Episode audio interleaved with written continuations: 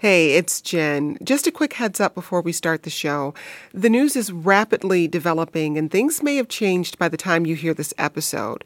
For the latest news, tune into your public radio station and follow updates at npr.org.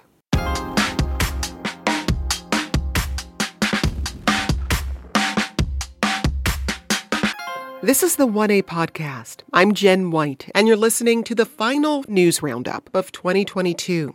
Speaking of year end traditions, the government is once again on the brink of a shutdown. On Thursday, the Senate approved an omnibus spending bill worth $1.7 trillion.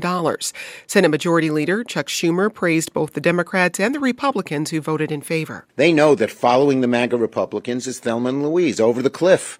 There was a desire on the Republican side, despite the pressure from the MAGAs and what the House Republicans said, to get this done. That legislation is now with the House. Lawmakers need to pass it by the end of the day to avoid a shutdown. There's another reason Congress wants to push it through. A bomb cyclone is bearing down on the U.S., snarling holiday travel and driving temperatures into the single digits. We talk winter weather, big budgets, and the January 6th final report. What's in it and what happens now? With us, Mary Harris, the host of the Slate Daily News podcast, What Next? Mary, welcome back to the program. Hey, great to be here. Also with us, Jordan Fabian, the White House correspondent for Bloomberg News. Jordan, thanks for joining us. Hey, thanks for having me back. And Ron Elving, a senior politics editor and correspondent at NPR. Ron, always great to have you. Good to be with you, Jen. Okay, so let's start with the spending bill. $1.7 trillion is, is a chunk of change, but what are some of the big things in this bill, Mary? Oh my gosh. What isn't in this bill with that much money? One of the really big things in here that my colleague Fred Kaplan flagged was a massive defense spending portion. We're spending so much more than we have in the past, a 10% bump from last year's defense budget. So that's a big thing in here. Also, stuff like the Electoral Count Act, which Congress has been trying to pass for a long time, that shores up some of the democratic norms, makes it clear that the vice president can't um, you know, change the election outcome, stuff like that. But then, of course, you know, just all the money to keep the government going. So it's it's a massive budget. There are lots of earmarks in here too for lawmakers. It's almost it's just hard to sum up in one mm. answer, but it's it's huge. Ron, anything lawmakers wanted in there that didn't make the cut? Yes, there have been a fair number of lawmakers who were holding out for an enhanced child tax credit, for example. Uh, people on the Democratic side and consumer advocates who were hoping there would be at least one provision of the enhanced child tax credit that uh, came out of COVID that would be extended further. This has been a tremendous value for many lower income families and has actually lifted uh, millions and millions of children out of poverty in the last couple, three years. And so there was an effort to uh, extend that even despite the easing of the pandemic conditions. So there were, there were a number of things. It depends on how small you want to get. Every lobbyist in Washington was trying to get an ornament on the Christmas tree. that is what happens every year. If Congress hasn't already passed all the appropriations bills, and if the continuing resolution runs out and there is no new continuing resolution, government simply shuts down, and that's unacceptable anytime, but certainly at Christmas in the midst of a once in a generation storm, as they're calling it. So this is emergency funding in a sense, but it's also really being done because the normal 12 appropriations bills didn't get done by September 30th. This is just correcting for all of that. Well, the bill's authors presented it to their congressional colleagues Tuesday morning. That means lawmakers had two days to read something that's more than 4,000 pages long, and that clearly riled many Republicans, including Utah Senator Mike Lee.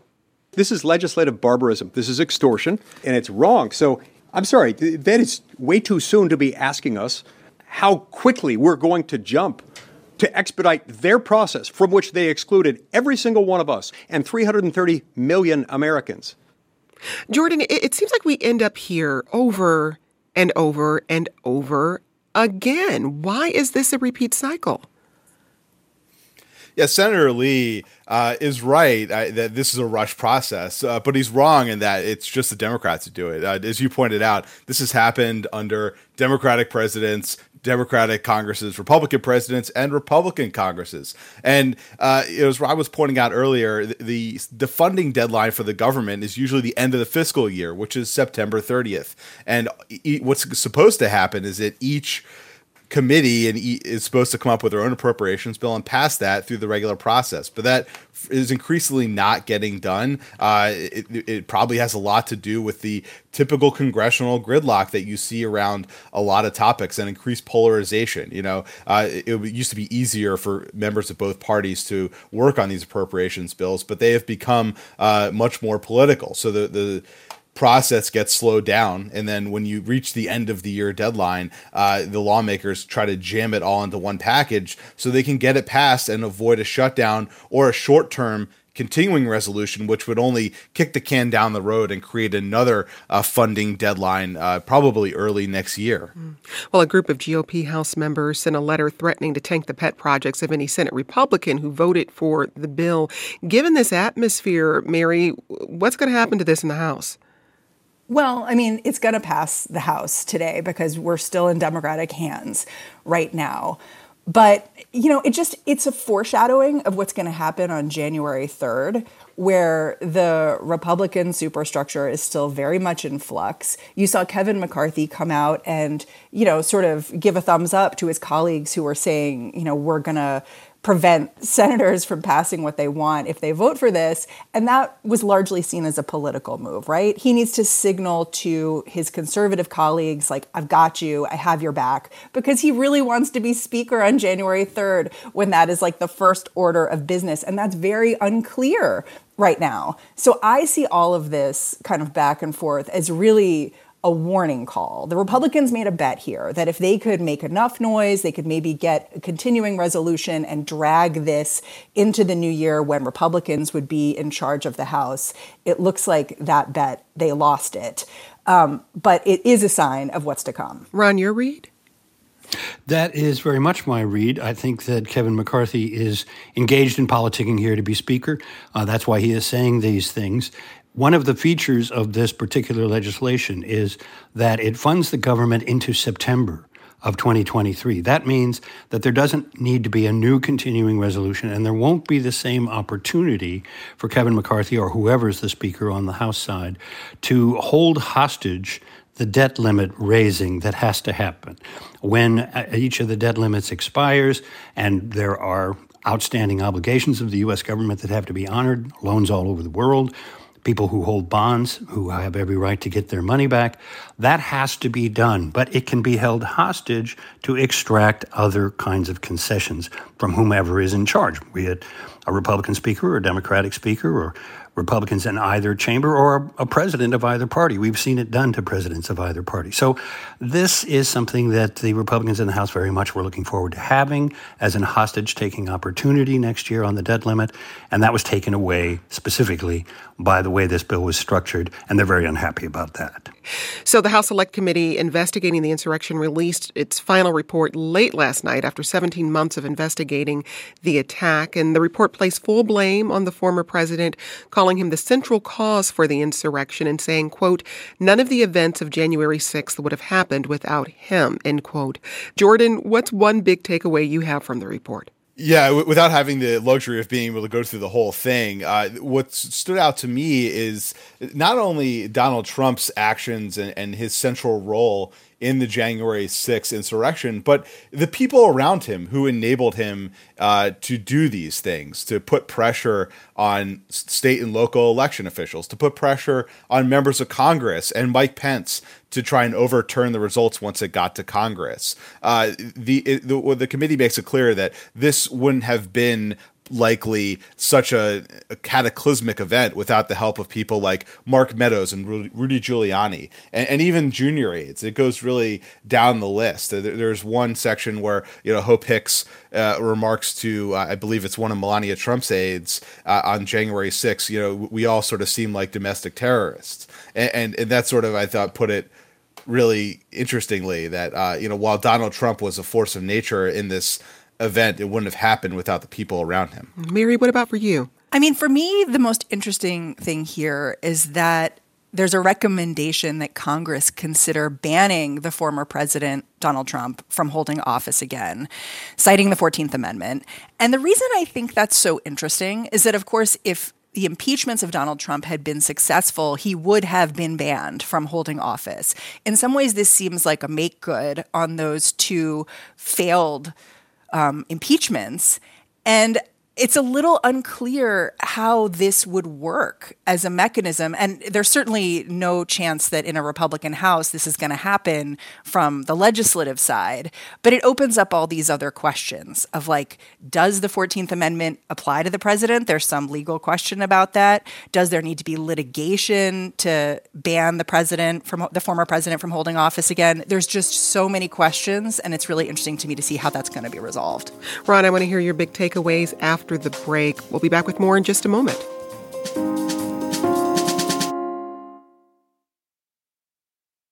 We're rounding up some of the week's biggest headlines. Let's get back to the conversation.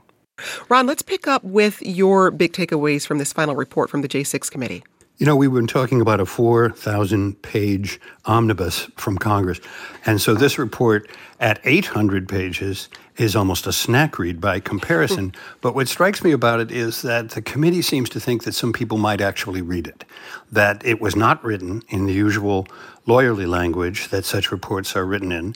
It was written in what we call narrative style, so that people without a law degree or a deep, deep background in all of the details of this investigation might actually get something out of it and see what the committee has found the essential guilt here being one person, everything circling around him, uh, whatever influence he might have been under by others, it was all from him, about him, and directed by him.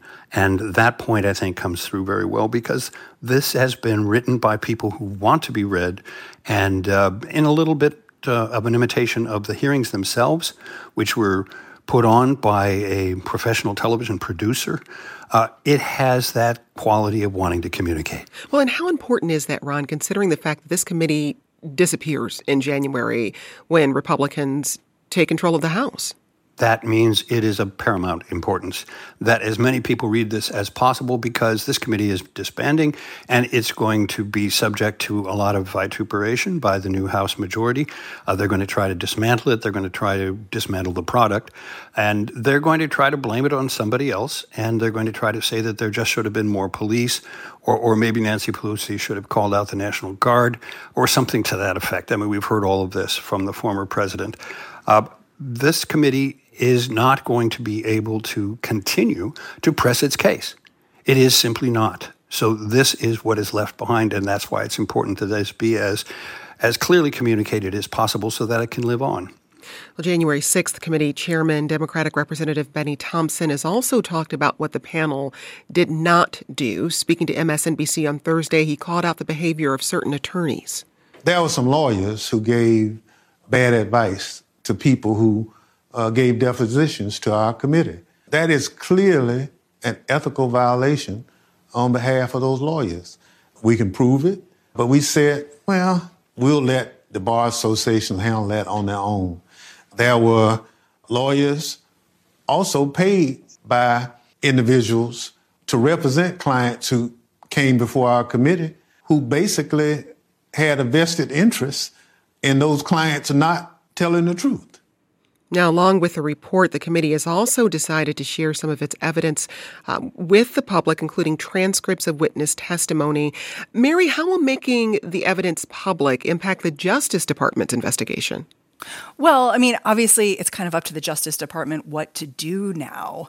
And so it just becomes more evidence for them to examine and more evidence for the American public, like Ron was saying. You know, for me, looking at this January 6th report, something that's really striking is comparing it to the two impeachment trials because the evidence you're looking at is so different.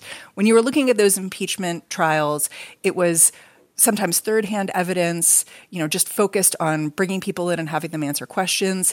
We have transcripts here, we have text messages here, we have videotaped um, testimony here. And that's important because it becomes this steady drumbeat that's unavoidable. And having that level of evidence really puts the onus on the Justice Department to do something. But of course, you know, we've seen Merrick Garland is incredibly reticent to do anything that seems political. He has a special counsel, Jack Smith, who's really going to be receiving this evidence and deciding what to do next. So it's kind of a jump ball what happens. But I think that drumbeat, like Ron said, it's so important. And it's clearly very personal for these lawmakers. As Ron said, like you read this report, Benny Thompson begins his section by writing as if he's writing a narrative essay. He says, We were told to remove our pins, our special pins that identified us as lawmakers. And you can see in that, you can see in Liz Cheney talking about her grandfather, you know, this is really personal for them. And so I don't think that that will let up. And I think that having the additional evidence come out will just keep the drumbeat going. Well, the J6 House Subcommittee announced it would also refer some Republican Congresspeople to the Ethics Committee for denying subpoenas, and that includes House Minority Leader Kevin McCarthy. Jordan, what does this mean for the House as Republicans are set to take over next month? Well, big picture, it, it, it, means that the new Congress is going to be seated uh, among the rancor that's still resonating from January 6th. That this is still going to be hanging over the chamber uh, three years later, two years later, I should say.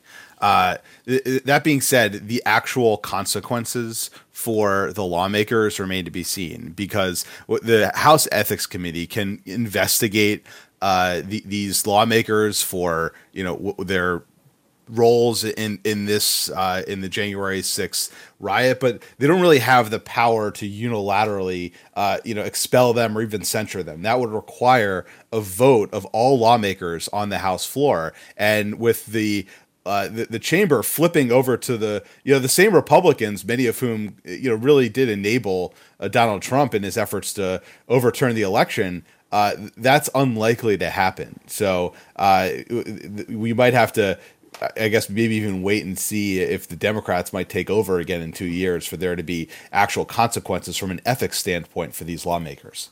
Well, let's turn to another information dump this week. On Tuesday, the House Ways and Means Committee released five years of former President Trump's tax returns. Trump regularly paid hundreds of dollars or less on his federal income taxes, despite reporting tens of millions of dollars in earnings through his company. Mary, big takeaways from the documents that have been made public here? Well, I feel like like everything else Trump related, these taxes they're going to be kind of a Rorschach test. Like do you look at them and see a smart businessman pulling some moves that make him smarter or do you see someone avoiding the basic duties of citizenship, like supporting the government and the people around him? I mean, what's interesting to me is just the wild swings in how much Trump was paying to the government. Like you look at 2017, according to the New York Times, you know, Trump paid something like $750 in taxes after his tax credits. Then you look at 2018, he paid more like a million dollars in taxes. And this shift was, you know, simply because of a windfall, they say from his, you know, inheritance, he sold some property. But it's just wild to think about that back and forth, why it's there. And the fact that eventually in 2020 he was paying $0 in taxes. The other thing I'll say is that it's customary for the IRS to investigate and audit presidents. This happens routinely to Obama, to Biden.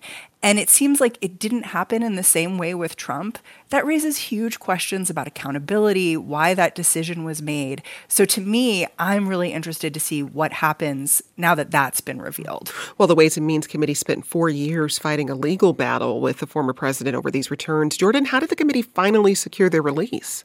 Well, the Supreme Court recently ruled that uh, the the committee could obtain the tax returns, and uh, that wasn't the end of it, though. So uh, the the returns were turned over to the committee, but then there was a apparently a very heated and uh, intense debate within the Ways and Means Committee about whether to release the returns to the public. That debate lasted over four hours uh, last week, and eventually they did decide to release the tax returns, albeit uh, not right away. They had to take some time to redact some personal information from them. But uh, it was really a dramatic ending to what has been, as you just pointed out, a years long saga to try and get these tax returns out to the public. And uh, another interesting interesting outcome of this was that uh, the House voted on a bill, uh, it's, although it's unlikely to become law, to essentially force the IRS to not only audit the presidential tax returns, but then make them public. And, and that was, uh, I think, a product of some of the frustration that Democratic lawmakers had in trying to obtain these tax returns over the last four years. Ron, big picture, what kind of effect do you think this back and forth over the former president's tax returns has on our expectations of transparency from the person sitting in the highest office in this country? Like everything else that has to do with Donald Trump, uh, it's going to be different now because he challenged all the the heretofore presumptions about what a president's obligations were, and also, I think, defied a lot of norms of the proper thing to say. For example, when it was exposed uh, through a leak that he had many years of not paying taxes, and this was discussed in the debate with Hillary Clinton back in 2016, uh, Hillary Clinton thought she had kind of an ultimate gotcha by exposing this fact about him or talking about it. Someone else had exposed it. And Donald Trump simply said, Yes, that makes me smart. Mm-hmm. And a sizable portion of the audience applauded. And a sizable portion of the voting public applauded by voting for him. And that has been his attitude all along. I don't have to tell you about my taxes. I don't have to do what other presidents have done. And if I am not paying a lot of money on this lifestyle that you see before you or all my vast wealth, that makes me smart. So the question to me is what does that make the rest of us? Hmm. Well, Republicans are set to take over the House next year, and several representatives have called the release of Trump's tax taxes political retaliation. So, Mary, what are you watching for from the Republican-led Ways and Means Committee come January? Oh, that's a great question. I mean, I just think it's a really open question what the Republicans are going to be investigating in terms of. I mean, they're they're going to turn the tables here, and so we. I, I I just feel like there's so much they could be digging into. I'm actually sort of curious what Jordan and Ron have to say about this one. Jordan, what do you think? Yeah, I, I think they haven't really indicated, uh, you know, if they're going to have, you know, some sort of like revenge tax return release of uh, like a prominent Democrat like Joe Biden or somebody like that. But look, I, you know, Hunter Biden is someone who the House Republicans have put in their crosshairs for investigation. Uh, he's currently under federal investigation for a number of uh, matters related to his foreign business dealings uh, and also a firearms investigation. And so, you know, do you know, do they? Is there some sort of tax angle there uh, for the Ways and Means Committee where they would somehow publicize tax information from uh, Hunter Biden. I, I, don't know that they would do that. Uh, you know, it seems like the House Oversight Committee is the one that's driving the train on that investigation. But uh, they've promised to go to the mat on these investigations, and so I wouldn't rule anything out uh, from this House majority. And Ron, come January, what are you watching for from Republicans? It might be interesting to see whether or not they see a lot of political gain in going after all of these different investigations. Some of them, I believe, they will certainly pursue. And Hunter Biden, I think, has been telegraphed for a long while. They will get to do that and, and please their hardcore base. And their hardcore base is going to demand those investigations, and anyone who stands in the way is going to be anathema to the hardcore base. But I think at some point, as we get closer to 2024, there may be some lessening of that enthusiasm, uh, more of a sense of what else are we going to have to show for our two years in the majority as we approach the election in 2024. Are we going to want to have made some sort of arrangements with the Senate and with President Biden so as to actually do something? Or are we going to have been a two year Republican majority that basically investigated Hunter Biden and some other people who haven't, after all, been president. Well, we'll have to wait and see what happens. We got this tweet from Aaron who says the Republican House will do nothing for the American people. All they will do is pointless partisan investigations. Well, this Christmas could be the coldest in decades as a major winter storm sweeps the country. Heavy snow and record low temperatures are expected. More than 200 million people are under storm advisories. That's about two thirds of the U.S. population. Forecasters have been talking all week about this system and something called a bombogenesis. We turn to Matthew Cappucci of the Capital Weather Gang asking for an explainer. What happens during a bomb cyclone is that the storm strengthens so quickly, it's literally lifting air up and away from the surface, so the weight, the air pressure begins to fall by at least 2.4% of the atmosphere's ambient mass in roughly 24 hours. This thing will far outpace that. So it's kind of like a vacuum effect. The more air that's lifted up and out, the more it can suck in and the stronger the winds. The storm started on Tuesday. Ron, how has it progressed so far? It has progressed uh, perhaps a little more slowly than some people thought. I, I, personally am grateful for that because I was on an aircraft yesterday, uh, sitting on a tarmac in the Midwest and wondering if it was going to be possible to get back to Washington, D.C. Uh, outside the window, as we sat on the tarmac, everything looked like a scene from Dr. Zhivago. So uh, this, this storm perhaps could have hit a little earlier and maybe shut things down a little earlier, but that probably means it's just going to intensify into the weekend and really clubber Christmas Christmas Eve and Christmas Day. And we have a real variety of things to deal with here. Super low temperatures in much of the country, certainly in the Midwest, below well below zero. Uh, not that that's unknown, but it's pretty early in the year for that. A lot of heavy snow. And here's the one that I think is maybe most unusual for these kinds of storms. Matthew touched on this. It's the wind. Yeah. It's the it's the it's the transfer of large masses of air. That doesn't usually go with winter weather. Well, freezing temperatures could be fatal for vulnerable populations like the elderly or the unhoused. Mary, how prepared are cities for this storm? Well, it's a good question. And I feel like we're just going to have to see. But when I see facts like the fact that you're seeing warming centers opening in Houston and Atlanta, it's just, it shows you how big of a deal this storm is. You know, I live in New York City where we're used to cold weather, not this cold potentially. But the fact that it will be so cold in so much of the country will just have these unexpected impacts on people, on everyone. So I think we'll just have to see how it goes. I mean, we uh, we saw over the last years how Texas has struggled with cold weather and it's caused real problems for them in terms of power, in terms of plumbing. And so I'm curious to see how that plays out over the next few days. Well, more than 13,000 flights have been delayed or canceled so far, Jordan. What does that mean for holiday travel over the next few days? I expect there to be a, uh, a lot of chaos at airports, uh, dangerous conditions on the roads. Uh, you know, I was in the Oval Office yesterday. Uh, President Biden had an emergency storm briefing and urged people yesterday to leave now because the weather was only going to get worse. I don't know if that advice still applies, but it's uh, certainly going to be an ugly Christmas weekend. And let's take a quick moment to remember Pittsburgh Steelers Hall of Fame running back Franco Harris. Harris died on Wednesday, days before the 50th anniversary of the catch that became known as the Immaculate Reception, perhaps one of the greatest plays in NFL history. Last chance for the Steelers. Bradshaw trying to get away. And his pass is broken up by Tatum. Tipped off. Franco Harris has it. And he's over five seconds to go. He grabbed it with five seconds to go and scored. Ricochet out there off of Jack Tatum and into the man of the year, Franco Harris's hands. That sound was from 1972. I'm Jen White, wrapping up the news in 2022. We'll be back with more after the break.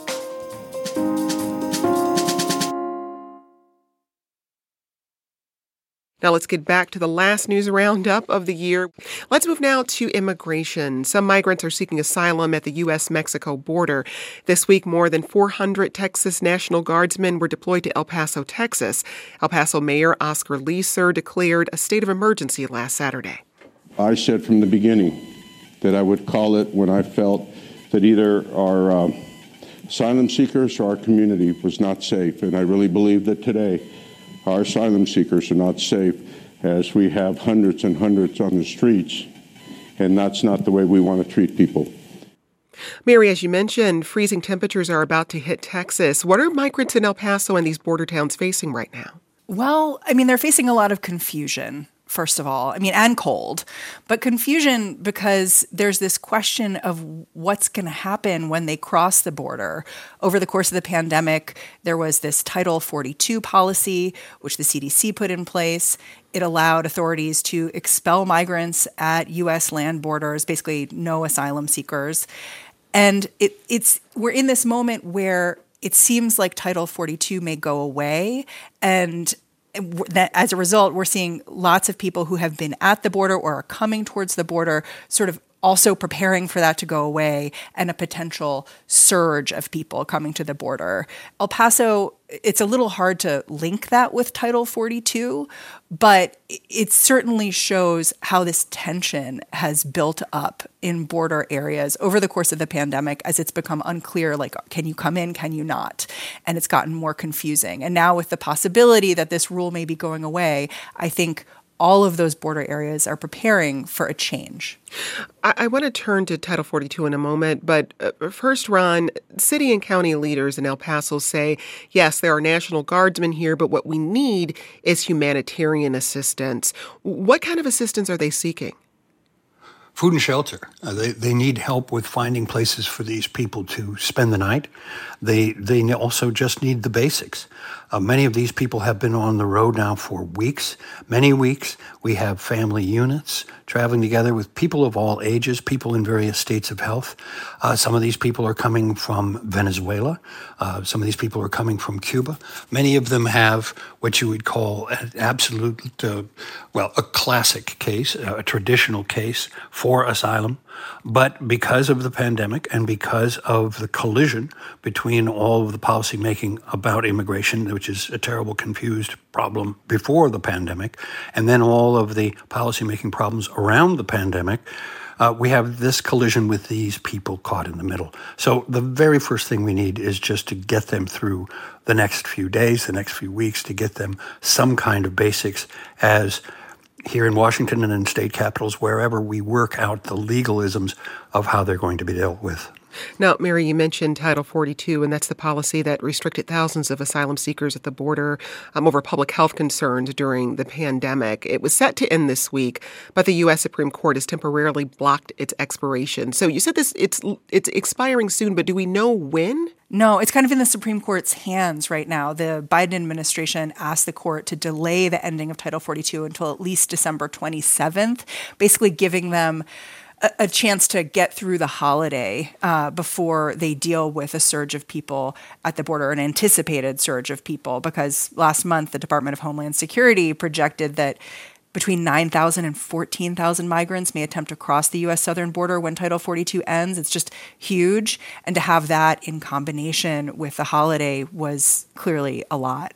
But the, but the administration is preparing for Title 42 to go away, but it's unclear because it's at the Supreme Court. Well, Vice President Kamala Harris spoke to NPR about what the White House is doing about the border. And that means, again, putting more agents um, on the border as appropriate so that we can manage um, what might be an influx. It is about the work that we have been increasing around arresting human smugglers. And it is the work that we have been doing that has been about bringing the partners and the allies together on an international level, understanding that we are seeing these migration trends around the globe. Jordan, what are Biden's plans for the border heading into the new year, especially with Title 42 uh, set to expire at some point?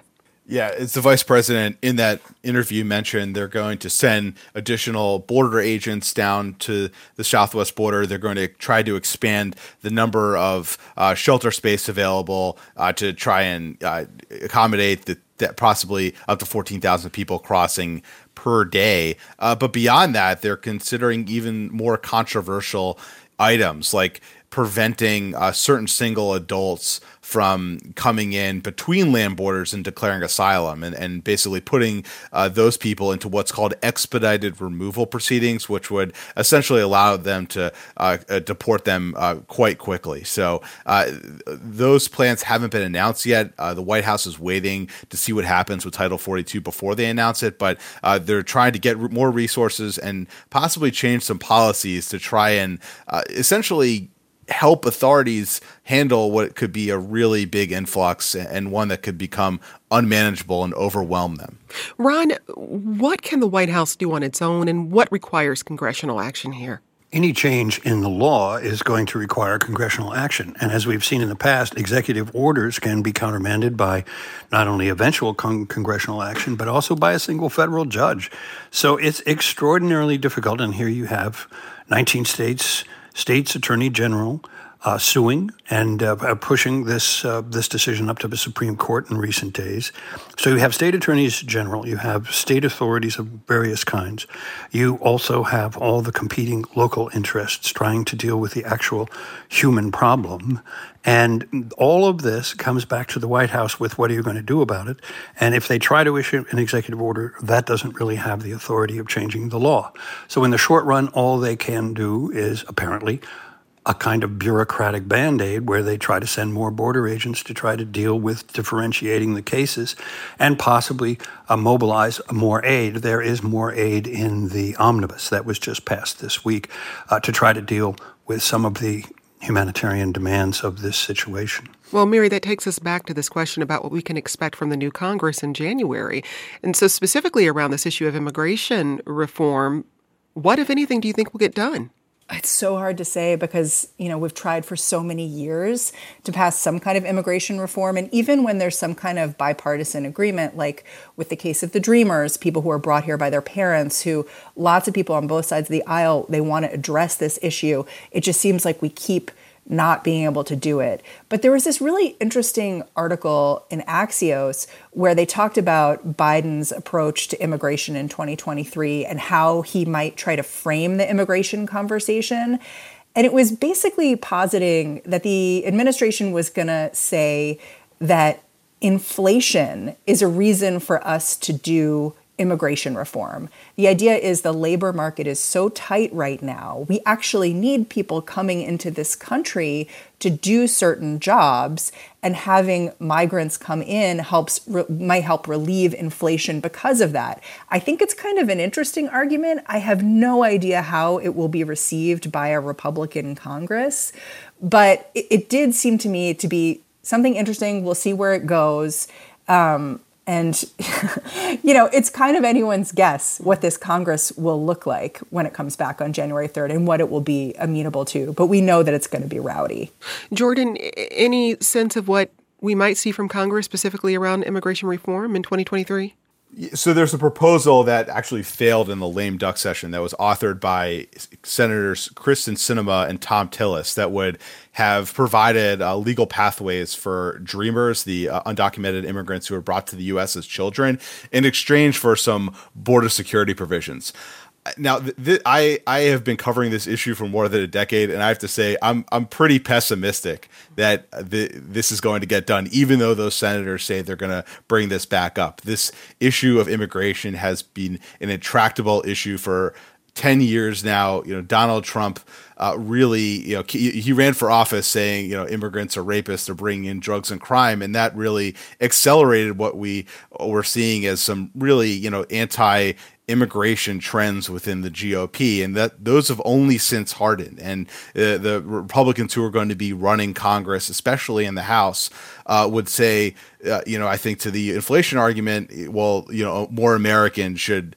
uh, get those jobs then, even though that's not necessarily possible at this moment. So I think you would need to see a major breakthrough, uh, a major, you know, breaking of the fever as as President Biden might put it, uh, in order to see some immigration action in Congress next year. Let's turn now to Twitter.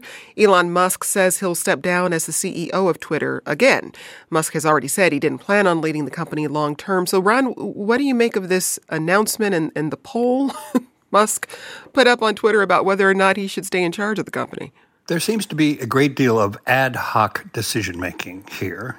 Uh, one move does not lead to the next in any logical progression except as a kind of reaction. Uh, it's, it's a little bit like a, a self driving car that's out of control. So, in, in, this case, we have the programmer of the self driving car wondering how to fix the programming. So he wants, obviously, to offload the unpleasant parts of this job, the unpopular parts of this job, on somebody else, but still make a go of it as the owner of Twitter and basically recover something of the $44 billion investment he made in it at a time when the advertisers are fleeing. And he's not having much luck thus far trying to get those advertisers to come back. Well, Musk also reinstated the suspended Twitter accounts of journalists from CNN, The Washington Post, and The New York Times. Regarding their suspensions, he tweeted, quote, they posted my exact real-time location, basically assassination coordinates, in direct violation of Twitter terms of service. End quote. Mary, is that accurate? Uh, according to the Washington Post, it is not accurate. and I think when you look at everything that's happened over the last couple of months with Elon Musk, what you see is really how complicated and frankly impossible it is to do what he says he wants to do, which is he wants to run an absolutely free forum for all of us to debate with each other and say whatever we want.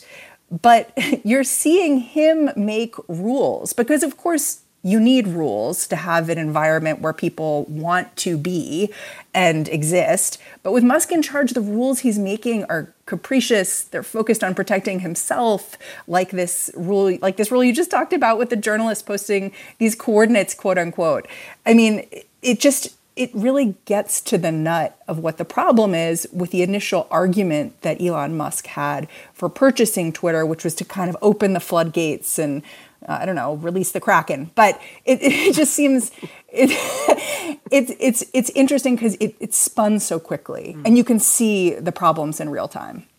Well, we've got just a couple of minutes left here, and I and I want to give you all a chance to reflect on the year in news in 2022. I mean, I I sometimes have trouble wrapping my mind around everything that's happened. But Jordan, if you if you had to sort of sum up the year for you in a few words, how would you describe it? I would call it a roller coaster ride, uh, especially on my beat, where you know President Biden started the year uh, really down in the dumps. Uh, he was coming off that uh, terrible withdrawal from Afghanistan. His domestic agenda seemed dead in the water. And then we saw him gain some momentum uh, as the Ukraine war started, and he really stepped out on the international stage. And then he took a you know a, a ride down the the uh, roller coaster, if you will, over the summer when inflation was really spiking and Democrats looked like they were headed for major losses in the midterms only to see those losses not materialize as he put together a strong showing toward the end of the year. And meanwhile, he did get a lot done. He got his uh, Inflation uh, uh, Reduction Act passed uh, through Congress and a number of other bipartisan mm-hmm. things. So uh, a lot of ups and downs this year on my beat, and uh, I suspect it'll be somewhat similar next year. Marion, just a couple of sentences. What about you? Yeah, I mean, I think the the sum up for me is it's complicated. There were so many things that happened this year that should have been an endpoint, right? Like Republicans got what they wanted, or conservatives, I should say, when it comes to abortion in the Supreme Court. But we just saw it got even more complicated after that. Um, you know, you look at what happened with the midterm elections, way more complicated than almost anyone expected. You know, people were really expecting a red wave, and that's not what happened. Mm-hmm. And I just think, you know, adjust your expectations. That's what I learned from this year. Ron, just a couple of sentences from you. I would say the key word here is reclaim. 2022 was a year in which we tried to reclaim our lives from the pandemic. We tried to get our economy back. We tried to get our political system back from 2020 and 2021. People tried to restore some kind of normal life. And it was a mixed bag. As we've all said, it's been a year of very confusing indicators, lots of multi directional indicators. We don't know which way to look next. And so we look to the future and uh, we try further to get our lives back to where they were before these disruptions. That's Ron Elving. He's a senior political editor with NPR. Also with us, Mary Harris, host of the Slate podcast, What Next, and Jordan Fabian, the White House correspondent for Bloomberg News. Thanks to you all. You're listening to the News Roundup. We'll discuss the week's biggest headlines from around the world in just a moment. This is 1A.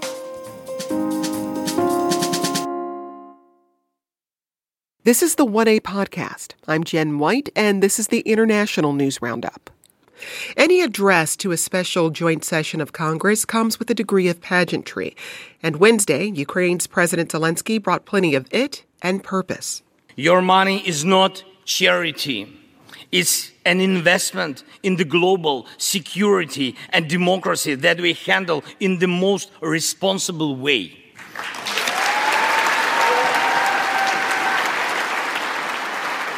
In today's hour, the last global roundup of the year, we also look at stories out of China, Afghanistan, and a big climate meeting held in Canada. Joining us is Idrees Ali, national security correspondent at Reuters covering the Pentagon. Idrees, it's always great to have you. Thanks for having me. Also with us is Saleha Mohsin, senior Washington correspondent for Bloomberg News. Saleha, welcome.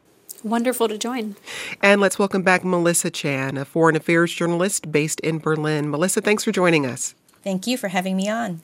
So let's start here in the nation's capital. In his first international trip since Russia's full scale invasion of Ukraine, President Zelensky thanked Congress and the American people for their steadfast support of his country. Before a joint session of Congress and after a standing ovation, Ukraine's leader told lawmakers that, quote, against all odds and doom and gloom scenarios, Ukraine didn't fall. And it was a big moment. I'm interested to hear from each of you what stood out from his speech and this visit to Washington. Melissa? Well, I think what's notable from where I sit is that it was interesting that Zelensky coached it very much in terms of Ukraine being on the front lines of a global fight against autocracy, that Ukraine is fighting for democracy around the world. And we're getting that message from a few places. Of course, with my background looking at Asia as well, uh, Taiwan's President Tsai Ing wen has said the same thing. And certainly, this Russian invasion has launched a lot of discussion in the foreign policy world about what lessons China is taking from the war, given Xi Jinping's very clear message about how Beijing must see Taiwan as part of the People's Republic of China eventually. And of course, we've also seen President Biden say the same thing about how democracies around the world must come together. He uh, held that democracy summit in 2021, which will be held again in the spring of next year in 2023. For me, it's unclear how this messaging and framing things in terms of democracies versus authoritarian states, how that resonates with the general public around the world. But it is something that we've been seeing in the last few years. Saleha, what about for you? You know, for me, what really stood out was, like you said, the pageantry of it. Uh, Zelensky chose his timing for his first trip abroad since the invasion began carefully, and of course, he had quite a bit of luck on his side. December 21st is the shortest day of the year. It's the heart of winter when much of his electorate is facing Hanukkah and Christmas with intermittent electricity, running water, just living in the ruins of war that is now in its 300th day. And Congress is at the same time considering should we give you another 37 billion there's lawmakers on the fence. We're heading into uh, a fresh session in Congress, and the White House has just come through with his biggest request, the Patriot missile battery that he had asked for to help stave off the Russians. So this 5,200 mile journey, um, he he really brought a message that it, it's clear he felt he could only deliver this in person. Uh, his message was thank you to the American people, but please keep doing more.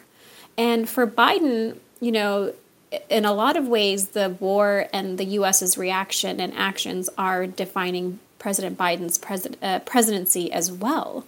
So he needs to keep persuading the American public that it's a, worth a little bit of pain here at home to help protect a democracy that maybe at one point not everyone could easily find on the map. Ukraine's a small country, Eastern Europe, and it's sort of eclipsed by a lot of other countries um, that ha- resonate a little bit more deeply in the United States.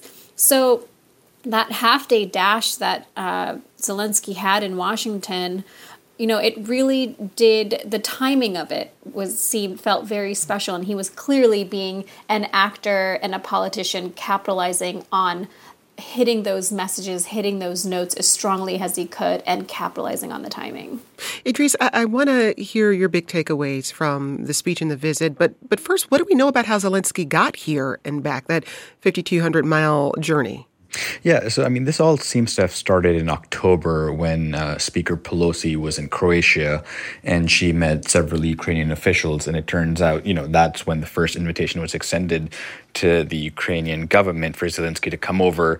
Um, the White House didn't formally extend an invitation till about December 11th, and it really wasn't accepted till over the weekend. And that really led to this scramble for the U.S. to try to bring um, Zelensky to the United States, given just the amount of threats he's facing from Russia being the president of Ukraine. So he basically took a train over from Ukraine into Poland, and then you know went to to, to either a, a base in Germany or, or nearby where he took a U.S. government plane, a U.S. military plane, really, a C 40, one of those blue tops that says United States of America, and then was flown um, from Europe to the United States and back. Um, and much of it was really shrouded in secrecy. You know, we saw flight tracking data showing, you know, reconnaissance planes near where Zelensky was taking off from uh, a bunch of fighter jets um, in and around his plane when he was in Europe. Really, just a, a massive level of security um, for someone of his stature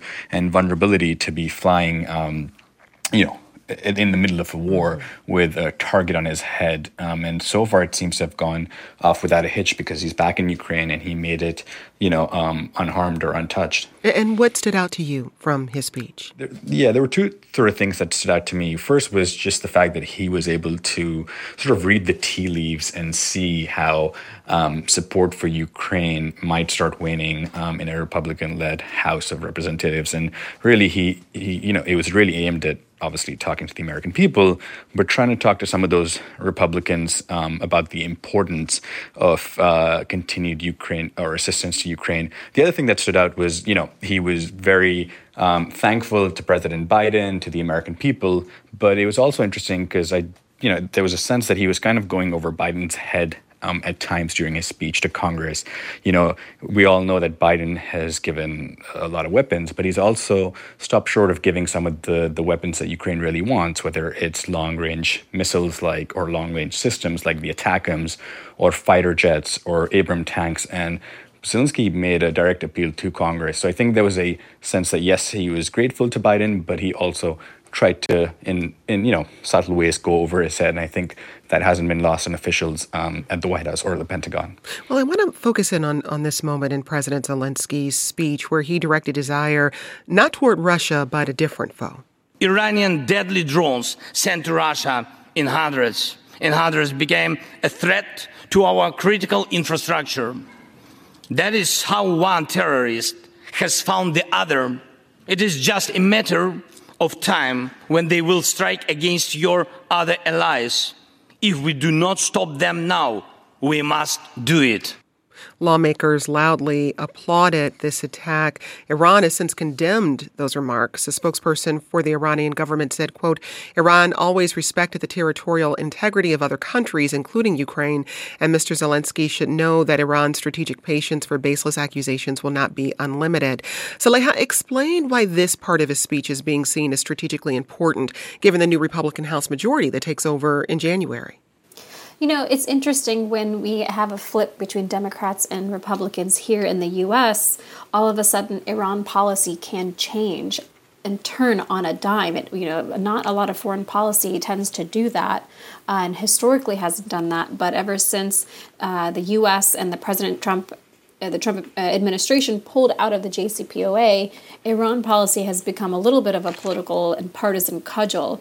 But back to the main point, you know. Um, it's interesting. There is a lot of nervousness about Russia gaining allies. Is India with Russia? Are, are the Chinese officials and the government with Russia? And Iran, and those two countries, China and Russia, have uh, China and India have spoken very carefully, tried to thread the needle, tried not to overtly pick sides and anger either party, the US or Russia. But then you look at Iran, and they have been a little bit more blatant, much more blatant, in choosing Russia's side. And one thing I, we can share is that uh, Biden's administration is expected to announce export controls to target Iranian drones and drone parts that Russia has been using in Ukraine over the last 300 plus days.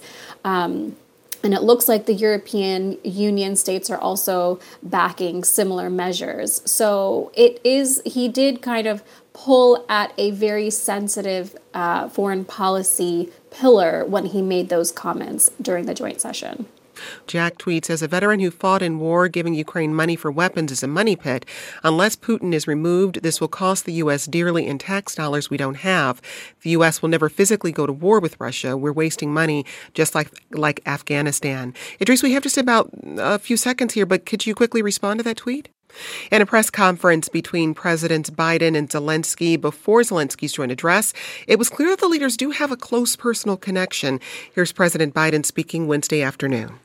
I judge every leader by what they say to me, their consistency, and look me in the eye. This guy, to his very soul, is who he says he is. It's clear who he is. He's willing to give his life for his country. And so I think it's uh, important for him to know we are going to do everything in our power, everything in our power to see that he succeeds. Melissa, what do we know about the relationship between the two and, and how it compares to the relationship between Zelensky and Biden's predecessor? Um, well, I mean, certainly Zelensky really struggled with uh, the relationship with uh, President Trump. Um, and, um, you know, the, the messaging from Biden has been very consistent in terms of supporting Zelensky. It, it seems like it's a good relationship. And um, it was really good that um, Zelensky went to Congress and spoke and had that meeting with the president. It, it, makes a lot of sense. I'll be very interested sitting in Europe to see when Zelensky will visit the United Kingdom because that's certainly a relationship where uh, the UK has delivered a lot of uh, assistance to the Ukrainians. Well, this week, Russian state TV told its viewers that President Zelensky had traveled to Washington to quote unquote beg for more weapons. That's according to the BBC. The Kremlin warned that increasing the supply of U.S. arms to Ukraine would aggravate the war. Here's President Putin speaking to his top generals earlier this week. Almost all the main NATO countries are employing their military capabilities against Russia. But our soldiers, sergeants, and officers are fighting courageously, confidently, step by step. They are tackling the goals they've been set, and these goals will be achieved. Melissa, what do we know about what Russia might do next? I mean, it seems like if you believe, I think the main thing is to always pay attention to what Putin is saying.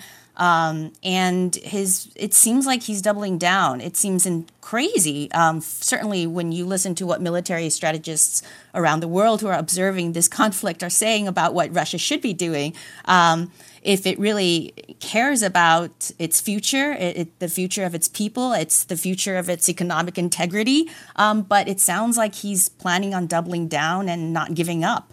Hmm. Idrees, in Wednesday's press conference, Zelensky was asked about the move to find a quote, just peace. What are you hearing from Pentagon sources about whether this is a fight that can be won on the battlefield? Yeah, it's interesting because there does appear to be different opinions within the Biden administration. We have, you know, uh, potentially on one side the White House and State Department, who are, you know, essentially there for diplomacy, who are saying, look, this just doesn't seem like something that can happen. That is you know a negotiated or just settlement between um, Russia and Ukraine because the two countries are just so far apart. Just on the definition of what you know Ukraine is. Russia believes, you know, Crimea is part of Russia. Ukraine believes, you know, Crimea is part of Ukraine. So there's a lot of skepticism in, in, those branches. Interestingly, the Pentagon and the military, the ones who are actually, you know, responsible for carrying out war, are a lot more skeptical on. Um, the the need for war or the ability for it to continue. You know, at the end of the day, um, war is a political act, and General Mark Milley, the the top U.S. general, has said that the war needs to end with a negotiated settlement. The issue is it is very unclear what how they would even start talking. The only talks that have happened between the Russians and Ukrainians is on hostages or prisoners of war who are being swapped. And so, for those to escalate or to go up to higher levels um, is something that needs to happen. But I think there's just a lot of sort of skepticism within the U.S. government broadly about how that'll happen, when that'll happen, and for you know, one thing, I think there's a sense that they need to give Putin some sort of face saving way to be able to come to the negotiations because he's put so much on the table um, within Russia on um, talking about how he and the Russian military can defeat Ukraine. And so for him to then go to the negotiating table, I think would be seen as embarrassing and a bit of a loss. I think they're looking at ways at how they can bring Putin to the table without actually embarrassing him.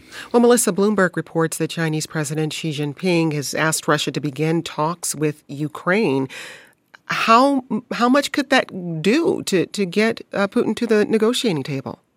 I think that's always the big question about China and just how much leverage it has with its very few allies. Um, certainly, as someone who's covered the North Korea talks uh, for many years, uh, there was always a feeling that the Chinese could put some pressure on Pyongyang in those negotiations, but we really never saw anything that uh, suggested that that was the case, actually. And certainly there's been a lot of focus on the China Russia relationship. And again, I, I'm not entirely sure we know just what kind of leverage the Chinese have. Uh, they've made comments also in the past about not wanting to see anything turn into a nuclear conflict. Uh, this was viewed as putting pressure on Putin not to, certainly to bring down the temperature in terms of his rhetoric and suggestions about um, the nuclear aspect of all of this. Um, but again, I, I, just think that we don't know this relationship, to be honest. Um, we see it from the outside. Both uh, Putin and Xi are leaders that we have very little insight into to a certain extent. Um, it's not as if their offices have people who leak information about the thinking behind these leaders. And um, even though it looks like the relationship has been very, very close, um, particularly this year, again, there are limits. I I think we need to be careful and understand that there could very well be limits in terms of just how much Beijing can have an influence on Moscow. Well, let's move to China, where a COVID surge is filling up hospitals. Infections in China are likely to be more than a million a day, with deaths at more than 5,000 a day. That's according to the British based health data firm Airfinity. Melissa, what do we know about how many people are being affected by this wave? Uh, well, that's another thing. It's an authoritarian state that's not transparent. Uh, we have what state media says, and then we have what people say on uh, social media platforms in China that are often um, the posts are very quickly removed and censored. Um, so it is very hard.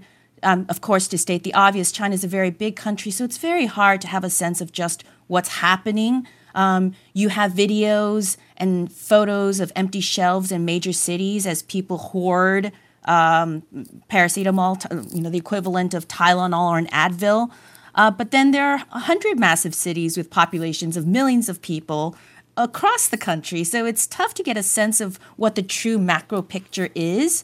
Um, the other thing is that uh, precisely because it's an authoritarian state, uh, people inside China doesn't believe their own media. And so in some ways that fuels rumors even more. Rumors thrive more powerfully in authoritarian states because people are afraid and don't trust their government and believe that their government is often lying to them. And fear, of course, breeds worst case scenario imagination. So then you have stories of crematoriums being overwhelmed and questions about how many people have died so far. And I think we still just don't know how uh, bad things are and where, whether the country will pull through. And I think it'll take a few more weeks before um, you know, picking up all these little bits of data that we have, that we have an even clearer picture. You mentioned the shortage of medicines like Tylenol and Advil as people have resorted to panic buying. That shortage is also affecting Taiwan and markets as far as Australia. I, I want to turn now to a popular video sharing app that's no stranger to controversy. It's owned by Chinese company ByteDance, and of course, we're talking about TikTok. In the U.S., Congress banned the app from government phones as part of the $1.7 trillion omnibus package. More than 100 million people in the U.S. use that app every day. Idrees, why are lawmakers restricting the use of TikTok? Yeah, so this is a, fairly popular sort of social media app that had already been banned on, you know, military phones, on a lot of federal agencies, including the White House, Homeland Security, State Department. And basically, there's been a lot of concern over the past couple of years about China and its ability to use the data that users would put into the app, whether it's you know their age, email addresses, um, their home addresses, information like that, and then for the Chinese government to be able to use that. So that's been a concern that's been talked about for for you know past couple of years. The FBI director um, Wray last month said that it really just posed a national security threat to the United States and was something that the government really needed to take on. So, you know, besides this this bill that would ban it on government devices, I think we've seen about 19 of the 50 US states have already already at least partially blocked um, government access. So it's something that's been in train for quite a while, but we really are going to see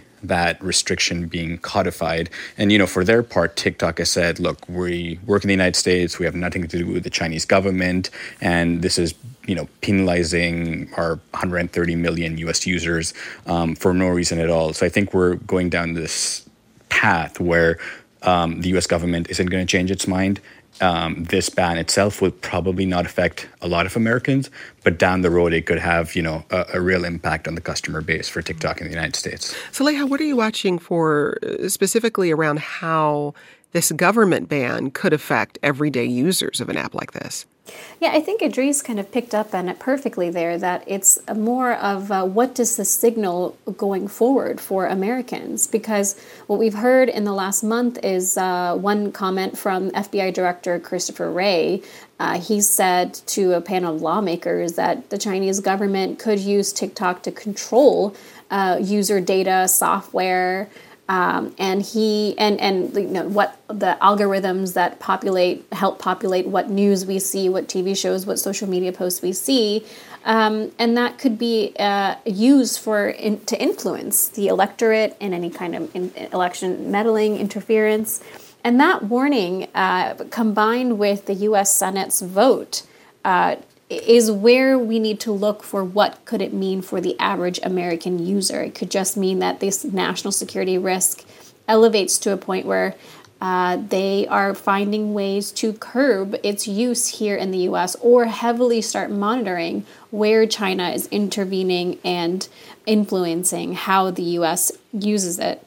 Uh, we're also seeing that the Biden administration itself, the executive branch, is trying to forge some kind of an agreement with TikTok that would allow the site to keep operating in the US as long as there's more safeguards on how US data is stored. So it's a little bit of a carrot and stick uh, negotiation that we're seeing. And if, you know, working with the DOJ, an agreement can be re- reached to safeguard American user data, I think that would be uh, something that the you know all the users across the country and, and teenagers and, and whatnot who are using the social media service would be really happy about. Here's a climate story that's not so depressing. 190 countries met in Montreal over the last two weeks to come up with a way to protect Earth's ecosystems. And on Monday, they struck a deal. Saleha, what is this group of nations promising to do? Yeah, this is quite interesting. You know, for decades, UN climate talks have sort of shunned this whole idea of private sector involvement.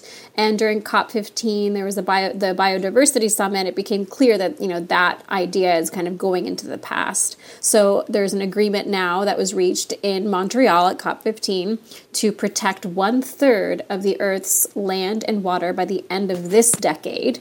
Uh, and that that really does have the potential to sort of shake up the rulemaking and regulatory landscape for investments. Um, the big challenge here is going to be implementing it. Um, but a little bit more about that deal. You know, if it's protecting 30% of the planet, let's say uh, 2030, uh, you know, that's going to require individual governments, everyone who's involved, to set up very specific uh, targeted programs to effectively protect and restore lands, um, inland water, coastal areas. Uh, at the moment, I think it's something just under 20% of the world's land, and you know half of that, you know, 10% of the world's marine areas are protected. So there's a lot of room for improvement, and you know, six, seven years is actually not a lot of time for governments to kind of find a way to make that goal. Why isn't the U.S. officially in this agreement, Saleha? You know, the U.S., uh, there's been a little bit of whiplash uh, from the Trump administration of where we stand on climate. There's a lot of uh, strife within Congress of how to handle climate talks. The U.S. is also trying to do uh, a little bit of uh, diplomacy with the, with China. You know, it's one of the one air, it's the few one of the few areas where the U.S. and China can meet and talk and make progress. So I think there's a lot of um, hope that there can be efforts made in that direction. Melissa, how much of this is likely to happen, though? I think Saleha really hit it on the head when she made the point that it really depends on enforcement and how do you really get countries to commit when we've seen them fall so far short on the other environmental agreement that is in the headlines a lot more, the Paris Agreement. Um, and going to China, China chaired this conference. It happened in Montreal, but this is a continuation of a conference that was originally going to be in Kunming, China. Um, it's worth noting that I think with it, I think it's worth pointing out that China, um, as, as Saleha says, is it's one of the few things that China and the United States have said that they're willing to work together on. Um, and part of the reason is because a lot of the longtime government officials on the Chinese side working on, on both climate and, and biodiversity have demonstrated a deep commitment and care for years. Going back to the time when I was in Beijing, I saw a lot of that.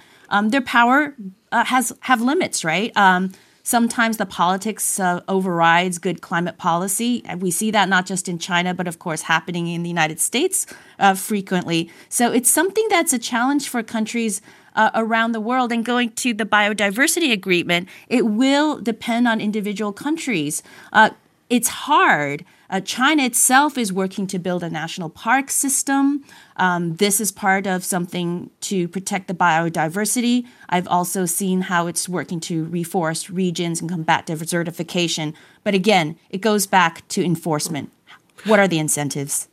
This week, a typist who worked in a Nazi concentration camp was convicted in Germany for being complicit in the murders of more than 10,500 people. The 97 year old woman was given a two year suspended sentence. Idrees, this is the first woman to be convicted for Nazi crimes by a German court in decades. Tell us more about this case. Yeah, so earlier this week, the convicted um, Furchner, um, um, who is basically a former Nazi camp secretary um, of complicity in the murder of about 10,000 people.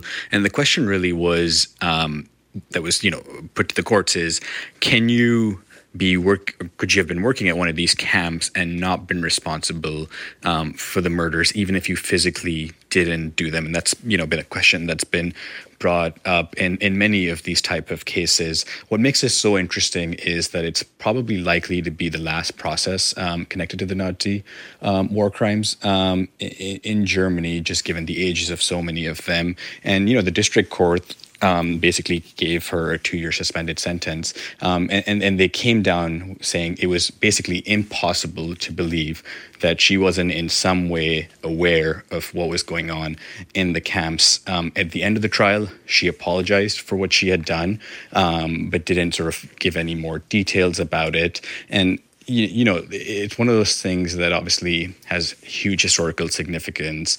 Um, and some of the victims, his families, they said they were satisfied with the outcome, not necessarily because of the two years, which some people have said was less, but the fact that she was found guilty um, in this instance. And I think it, you know, it doesn't put a full stop, um, but it gives them some level of closure um, over what happened um, all those years ago. Well, let's turn now to Afghanistan. This week, the Taliban run Ministry of Higher Education suspended women from attending all public and private centers of higher education until further notice. It's another blow to the rights of women and girls in the country. This is 19 year old Mariam reacting to the news. She's a student at a vocational training center in northeastern Afghanistan. She says this training center was our hope. What can these girls do? They were full of hope and came here to learn. It is really a pity. They have taken all our hopes. They closed schools, universities, and the training center, which was very small. Saleha, how are women in Afghanistan responding to this news? Well, you know, the great part is it's not just the women who are responding, it's also the men. There are more than a dozen male university teachers in Afghanistan who have resigned. A lot of the male students have also walked out of their classrooms to support the women who were forced out, saying that they don't want to continue. Uh, supporting or working somewhere and, and getting an education somewhere where unjust and immoral activities are happening the women and girls themselves, they've taken it to the streets in uh, Afghanistan's capital, Kabul. Uh, they were chanting education for all. Some local media there was talking about soldiers um, kind of, you know, attacking the protesters, hitting them with sticks and whips. Uh, and there were also journalists who were covering the event that were hurt. But, you know, a lot of what we're seeing, it kind of, there's similarities between what's happening in Afghanistan and the men that are showing solidarity there and what's happening right next door in Iran, where months of protests we've seen are uh, simmering after a 22 year old woman uh, died in police custody after she was arrested for not wearing following the Islamic dress code. Well, despite promises the Taliban made, they have been chipping away at the rights of, of girls and women since they took power in August of 2021, especially on education. Idrees, was this ban on higher education a surprise? It wasn't. And I think some level of blame needs to go to the Biden administration in the United States because in 2021, when there was a decision about whether the United States should militarily leave Afghanistan or not, there were advocacy groups and experts and former officials who pleaded with the Biden administration to not leave or to at least leave some presence because they were certain that exactly what's happening now would happen. Um, at the time, the Biden administration said, look, don't worry, we're still going to put pressure, we still have leverage.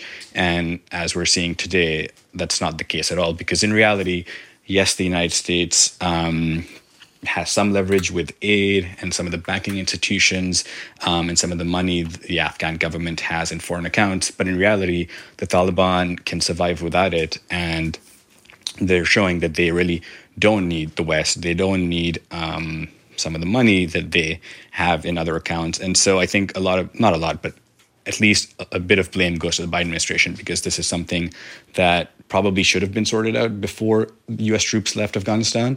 And there has not been a recognition in the United States so far that there is some level of complicity um, within the United States for the fate of many of the women who are now unable to go to high school uh, or to universities. The other thing is, this is not the first time um, women or, or, girls have been impacted by the Taliban rules. Um, just a couple of months ago, um, the Taliban had been saying they're going to open up um, high school education for girls.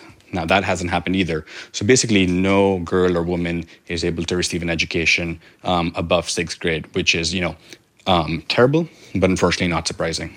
Well, the Taliban edict uh, received widespread international condemnation almost immediately from the U.S., United Nations, Turkey, and several European leaders. But some Afghan women say protesting the ban is not enough. Once again, the university is banned for women. We do not want to be eliminated. It is shameful that the international community, the United Nations, and human rights groups choose to remain silent. On Thursday, the foreign ministers of the G7 group of states urged the Taliban to rescind the ban, warning that, quote, gender persecution may amount to a crime against humanity. Idrees, how will this ban change the way countries in the G7, like Canada, France, Germany, and the U.S., engage with the Taliban? Um, so there's already been very minimal engagement with the Taliban. So you know, in terms of what will it change, I, I don't think it will change much. Um, you know, the the statement about war war crimes against humanity, war crimes. Um, you know, the Taliban has committed dozens of crimes um, during the war over the past two decades and since then. So I think their statements about international courts and the crimes that they're committing really do fall on deaf ears because uh, the Taliban government in Afghanistan, I don't think, really, frankly, cares about them. And so I, I think the frustration that the women um, have in Afghanistan is shared by a lot of people around the world um, and experts and former officials because, I, again, it's one of those things where like statements are great, but in reality, they have very little practical impact. And so I think there's a lot of concern um, talked about in statements, but the actual practical impact of them is is unfortunately very limited. And despite the global backlash, the Taliban Minister of Higher Education, Nida Mohammad Nadeem, said the ban was necessary to prevent the mixing of genders in universities and because he believes some subjects being taught violated the principles of Islam. Uh, Saleha, we have the effect of, of the U.S.'s pullout from Afghanistan on women and girls, but more broadly speaking, what is life like in Afghanistan right now? You know, there's terrifying stories in the news these days about what's happening. There is a huge food crisis. There's not enough money there. Uh, there's not enough work there, and there's definitely not enough food there. People are, and this is just the saddest part of what I've heard, is that people, families are having to choose uh, who to feed in the family. Elderly are saying, I don't want to eat, give it to children. They are the ones who are our future. And the saddest part is that there is uh, a flourishing opium market there. And what some parents are being forced to do is to give their children opium and other drugs in order to stave off their hunger because they have no other option. The children are crying, babies want milk, and there's nothing for them to offer them. We got this tweet from Aaron who says, So I guess we were supposed to just stay in Afghanistan forever to keep schools for girls open. How would we sort it out when it's obvious that the radical religious leaders in Afghanistan don't want women to get schooling? Idrees, how is this being discussed in the White House and the Pentagon? Yeah, I, I, think that's a fair point. You know, look, the, the U.S. was militarily engaged in Afghanistan for 20 years and didn't have much to show for it. So it was never going to be an open ended commitment, um, or, you know, they just couldn't stay there forever. But I think there was a way, now looking at it retrospectively, that the U.S. could have pulled out that would have maintained some level of diplomatic presence in Afghanistan, um, not totally just abandoned the country. And I think that's what a lot of people who were um, at the White House and at the Pentagon over the past 22 or 20 years um, are now looking at, you know, how could it have been done in a way that was not as reckless as it ended up becoming? Going forward, I think there's a lot of debate within the administration about what leverage they actually have. Um, you know, the, the, Taliban is basically continuing without the funding um, that they're receiving. So I think there's it's it's perplexing um, for um, the administration. The one thing that I've heard that they're looking at is talking to countries like Pakistan um, and potentially China about the influence that they have with the Taliban. And so I think the United States and the West directly is probably unable to do much. But I think the strategy going forward will be to talk to countries like Pakistan who have some level of influence with the Taliban to see what change they can bring about. Well, I want to spend some time at the end of the hour talking about your reflections on this year's news. But first, let's touch on Sunday's World Cup drama. Argentina's victory over France in penalty kicks has become the most watched soccer match of any kind in the United States. Statistics from Nielsen and Fox put the TV and streaming audience in the U.S. north of 26 million. An early estimate suggests the global audience for the final was 1.5 billion. And that's a good enough reason to hear this again. Va Montiel. Montiel ¡Gol!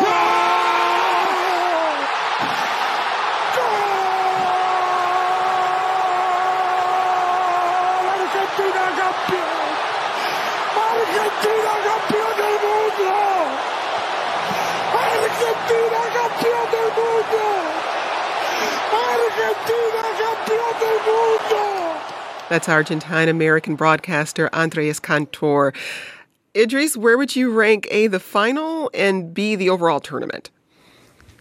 That's probably the best one that I've seen. World Cup finals usually fall way short of expectations. They're pretty conservative. This was anything but because it's such a roller coaster ride. Um, and, you know, the, the numbers that you read out make perfect sense because it was again a fascinating game that went to penalties. For the broader tournament, I think it's interesting because the tournament started on a pretty low note with some you know very legitimate concerns about human rights. Um, you know. Banning of alcohol two days before the tournament, even though they had agreed to allow it being served in stadiums. So there was, you know, it was a pretty low note, and I think there was a lot of concern about how it would actually play out, and for the tournament to end on you know a game like this, I think most people will probably end up remembering the World Cup for the final rather than um, the other issues that have plagued it over the past month. Well, and and what does this mean for Lionel Messi?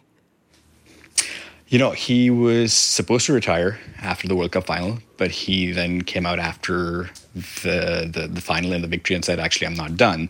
So we're probably going to see more of him. Um, there was some hinting at the fact that he could take part in the 2026 uh, World Cup in the United States, if especially if he moves to a club in the United States at that time. So I think we're going to see a lot more of him in the years to come.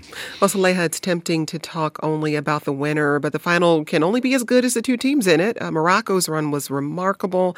The U.S. men's team is young, it's full of promise. What did you take away from the overall competition?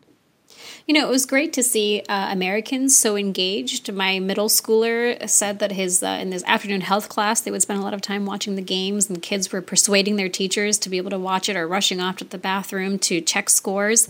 That goes to show that when the World Cup does come to the to North America, Canada, the U.S., and Mexico in 2026, there will be a lot of interest here.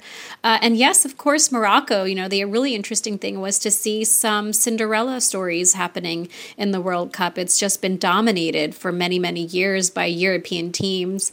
And uh, second to those are the South American teams. But to see uh, Morocco, the first African country to break into the quarterfinals, you know, they went home as heroes, just like Argentina and uh, Lionel Messi had their open top bus tours around uh, their capital city in Buenos Aires in Argentina. The Morocco team landed in Casablanca. They also had an open top bus tour. Everyone was just really celebrating that uh, historic win that they had and just how far they went in going the distance for the, the, the country.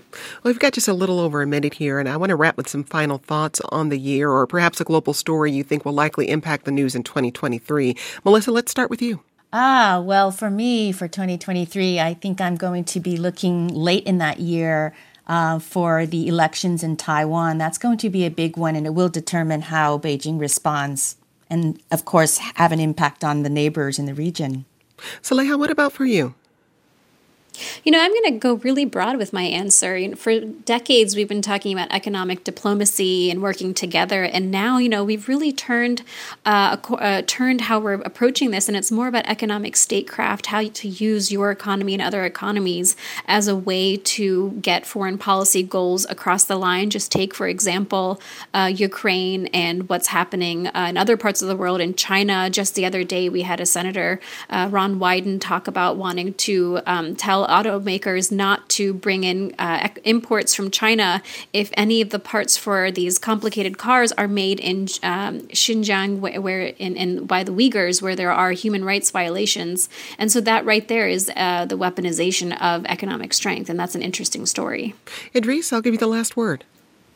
Yeah, for me, 2022 was. Uh, a huge success for the Biden administration when it came to foreign policy with Russia and Ukraine. It was, you know, basically a reversal of their foreign policy failure in Afghanistan to success. And for 2023, I'm basically going to be looking at Ukraine and Russia and, and what direction it goes. Is it going to continue to be a military um, war or is it going to turn into diplomacy? That's Idrees Ali, national security correspondent at Reuters covering the Pentagon. Also with us, Saleha Mohsin, senior Washington correspondent for Bloomberg News, and Melissa Chan, a foreign affairs journalist based in Berlin. Idrees, Saleha, Melissa, thanks for speaking with us. Mike Kidd is our sound designer and engineer. Chris Castano is our digital editor. Paige Osborne is our managing producer. Maya Garg is our senior producer. Aileen Humphreys is the producer and editor of 1A On Demand, with help from Matthew Simonson. And Barb Anguiano produces our podcast. This program comes to you from WAMU, part of American University in Washington, distributed by NPR. I'm Jen White. Happy, merry, all the things. Thanks for listening. This is 1A.